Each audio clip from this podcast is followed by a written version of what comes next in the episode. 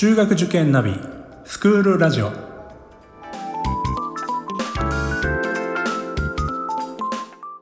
スクールナビゲーターののびるです。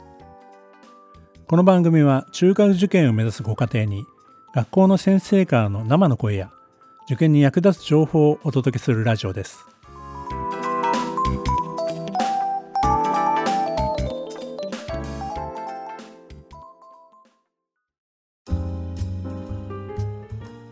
今回は中村中学校高等学校の岡崎先生にお越しいただきました。よろしくお願いいたします。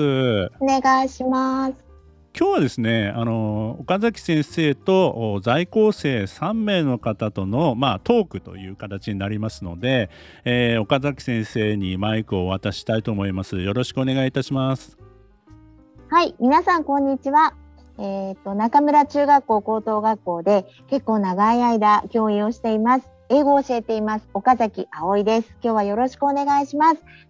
え中村の良さを皆さんに知っていただくために、え私が所属している高校1年生の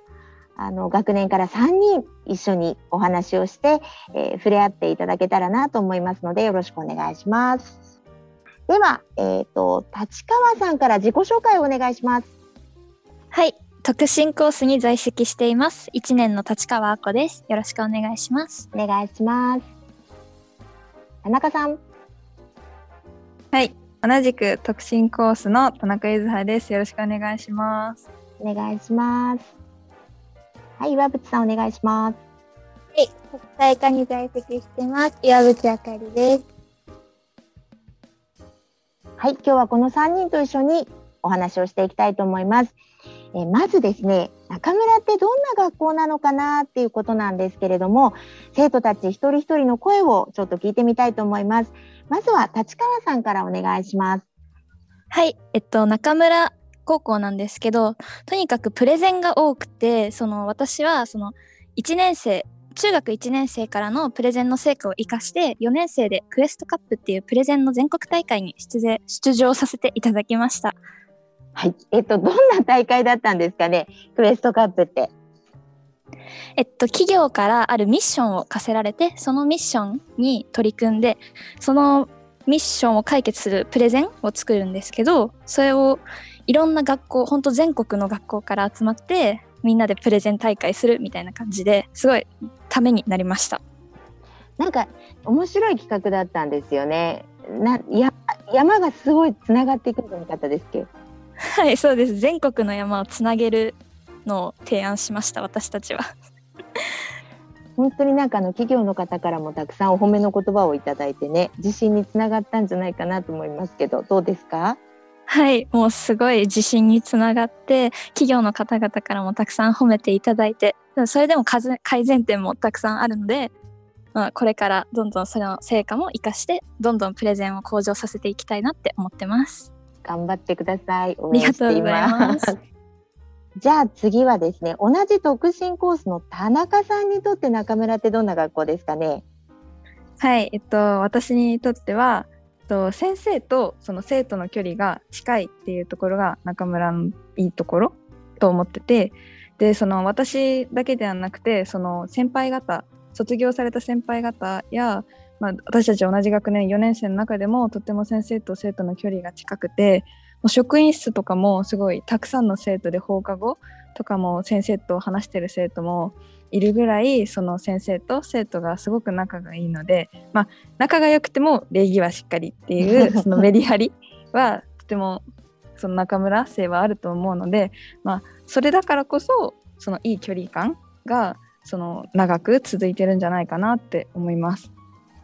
るほど。よく来るんですか、田中さんも職員室。私は結構行くと思います。でも私だけじゃなくて、みんな？多分今ここにいる3人も結構行くんじゃないかなっていうただ勉強の質問じゃなくても相談事だったりあとはもうただもう話しに行くとか でも全然そういう生徒も多いと思います。そうですね本当にたくさんの生徒が職員室にいるんですよ。びっくりされる方もね多いですもんね。うん、ありがとうございます。そしたらじゃあ次、国際化なんですよね。岩渕さん、中村ってどんな学校ですか？はい。えっと、英語のプログラムがとても充実してる学校だなって感じる部分が多くて、中学生の時は、中学校2年生の時に国内サマースクールといって、中村のある深川の地を学校にいるネイティブの先生じゃない別の外部から来たネイティブの方にその深川を案内、英語で案内するプログラム。で、高校生に上がってからは、あの、国際化なのでものすごくネイティブの先生の授業が多くて、例えばその、コミュニケーション英語なんかは、普通科の人たちは日本人の先生から教わってるところを、国際化はネイティブの先生から教わったりすることもあります。あとは、あの、カナダの学校と、今オンライン授業を、こまでやっていたりしました。そのカナダの学校とのオンライン授業ってどんなものなんですか？でカナダの学校とのオンライン授業は、例えば SDGs、ジェンダーだったり、あと持続可能な社会について、プレゼンテーション、2週間に1回くらい本当に英語でプレゼンテーションをで、あの、あっちのカナダの学校の先生と見ていたり、あと私たちがするだけじゃなくて、あっちのカナダの学校に通ってる生徒さんたちもプレゼンテーションをしてみたりとか、一つの動画を見てそれについて話し合ったり、英語でなだからちょっと全然話せなかった部分も多いんですけど、うん。それで話し合いをしたりしました。向こうの学校の文化なんかも価値観なんかも知ることができたんですかね？そうですね。例えばその授業中に、なんだろう、ピザ食べていたりとかも結構あったり、あとは、その、なんだろう、私たちはちょっと意見言うのに、なんかおどおどしちゃったりする部分が多かったんですけど、うんカナダの人たちは結構堂々とというか、意見言ってるところはとてもすごいなって感じました。うんなるほど。これ SDGs のことやったって言ってましたけど、田中さん SDGs 絡みのなんか夏のプログラム参加してませんでしたっけ？あ私はそのボラプラさんでその行われてるそのカンボジアの小学生にオンラインで授業ボランティアをするっていうボランティアに参加したんですけどそのプログラムの一環で SDGs についても学んででこの SDGs を学んでなんか小論文を書くっていう、まあ、最後のミッションみたいなのでその書いた時にあ私が書いたんですけどその賞があその その小論文がその賞をいただけてありがたいことに。でその小論文で賞をもらえたことで、まあ、自分の中でもなんかこう次のステップなんかこう自信につながったっていう機会になりました。うん、よかったですね。小学生に教えるんですよね。はい小学生のでも全然日本の小学生とは違ってうんなんか本当に私のイメージだとまあ小学生はこう普通にもうみんな学校に行ってもう朝からまあちょっとお昼過ぎまで授業を受けて、まあ、帰ると思うんですけどカンボジアの小学生の子たちはもう朝すんごい早い時間に起きてでご飯も食べてない子もあの会話をした時に「今日ご飯食べた?」って聞いたら「ご飯食べてない」って言ったりとか「何時に起きた?」って言ったらまあ、3時4時とかもう私たちが寝てる時間とかに起きてもうそれくらいじゃないと学校に間に合わないっていう子たちがいてその勉強が、まあ、普通にできることじゃないっていうのをこのボランティアですごい痛感してなんかになんか私が小学校授業を受けられたのも親自分の親のおかげだけどなんかその環境の違いでもこう受けられたり受けられなかったりっていうのがあるんだなってすごい思って。うんその学ぶことへのなんか感謝というか自分がいろんなことを知れることにすごいありがたみを感じてなんか授業中とかなんか寝ちゃいけないなとか すごい夏の間に すごい感じて当たり前ですよ。あすいませんうんね。いいプログラムでしたね、それね。ありがとうございました。あの私は中学校1年生に彼女たちが中村入ってきた時からずっと同じ学年で上に上がってこれているんですけれども、まあ、一人一人4年間でいろんな体験をして、えここまで成長したんだなと思うとなんだかちょっとあの母親のような気持ちに今なっているところです。えっと岩渕さんはあのオンラインでカナダの授業をってことでしたけど今年の夏からねそこの学校に1年間の留学をする予定なんじゃなかったですっけ？そうです。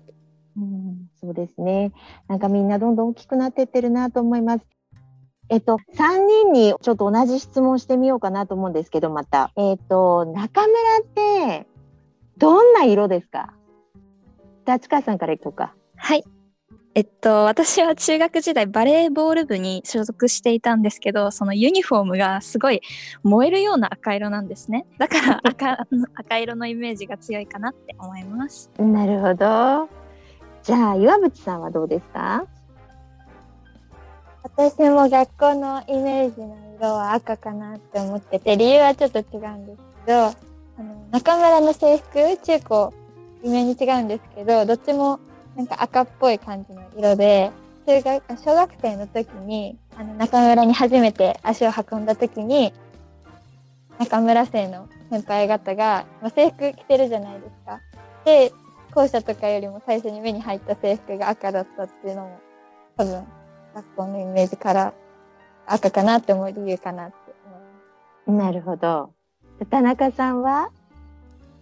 私もその前の2人と同じで赤色なんですけど、まあ、理由も違くてなんか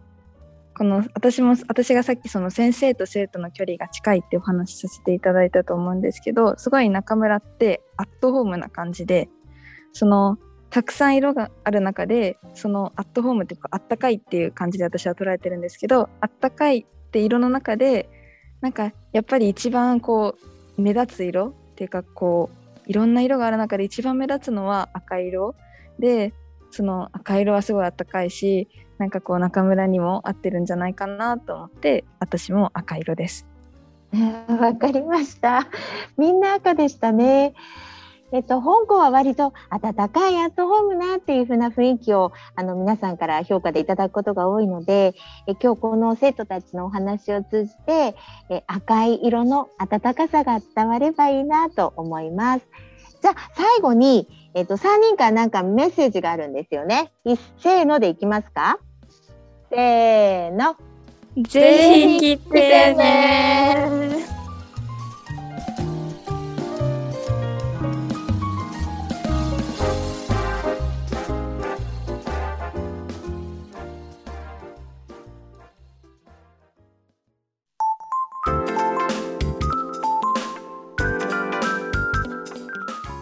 クールラジオでは番組への感想、出演してほしい学校など皆様からのお便りをお待ちしております。また受験に関する質問や相談にもお答えしていきますので概要欄の Google ホームからお気軽にお寄せください。Apple、Amazon、Google、Spotify などの無料のポッドキャストアプリで購読やフォローなどのボタンを押していただくと更新情報が届きますので便利です。それでは次回もスクールラジオでお会いしましょう。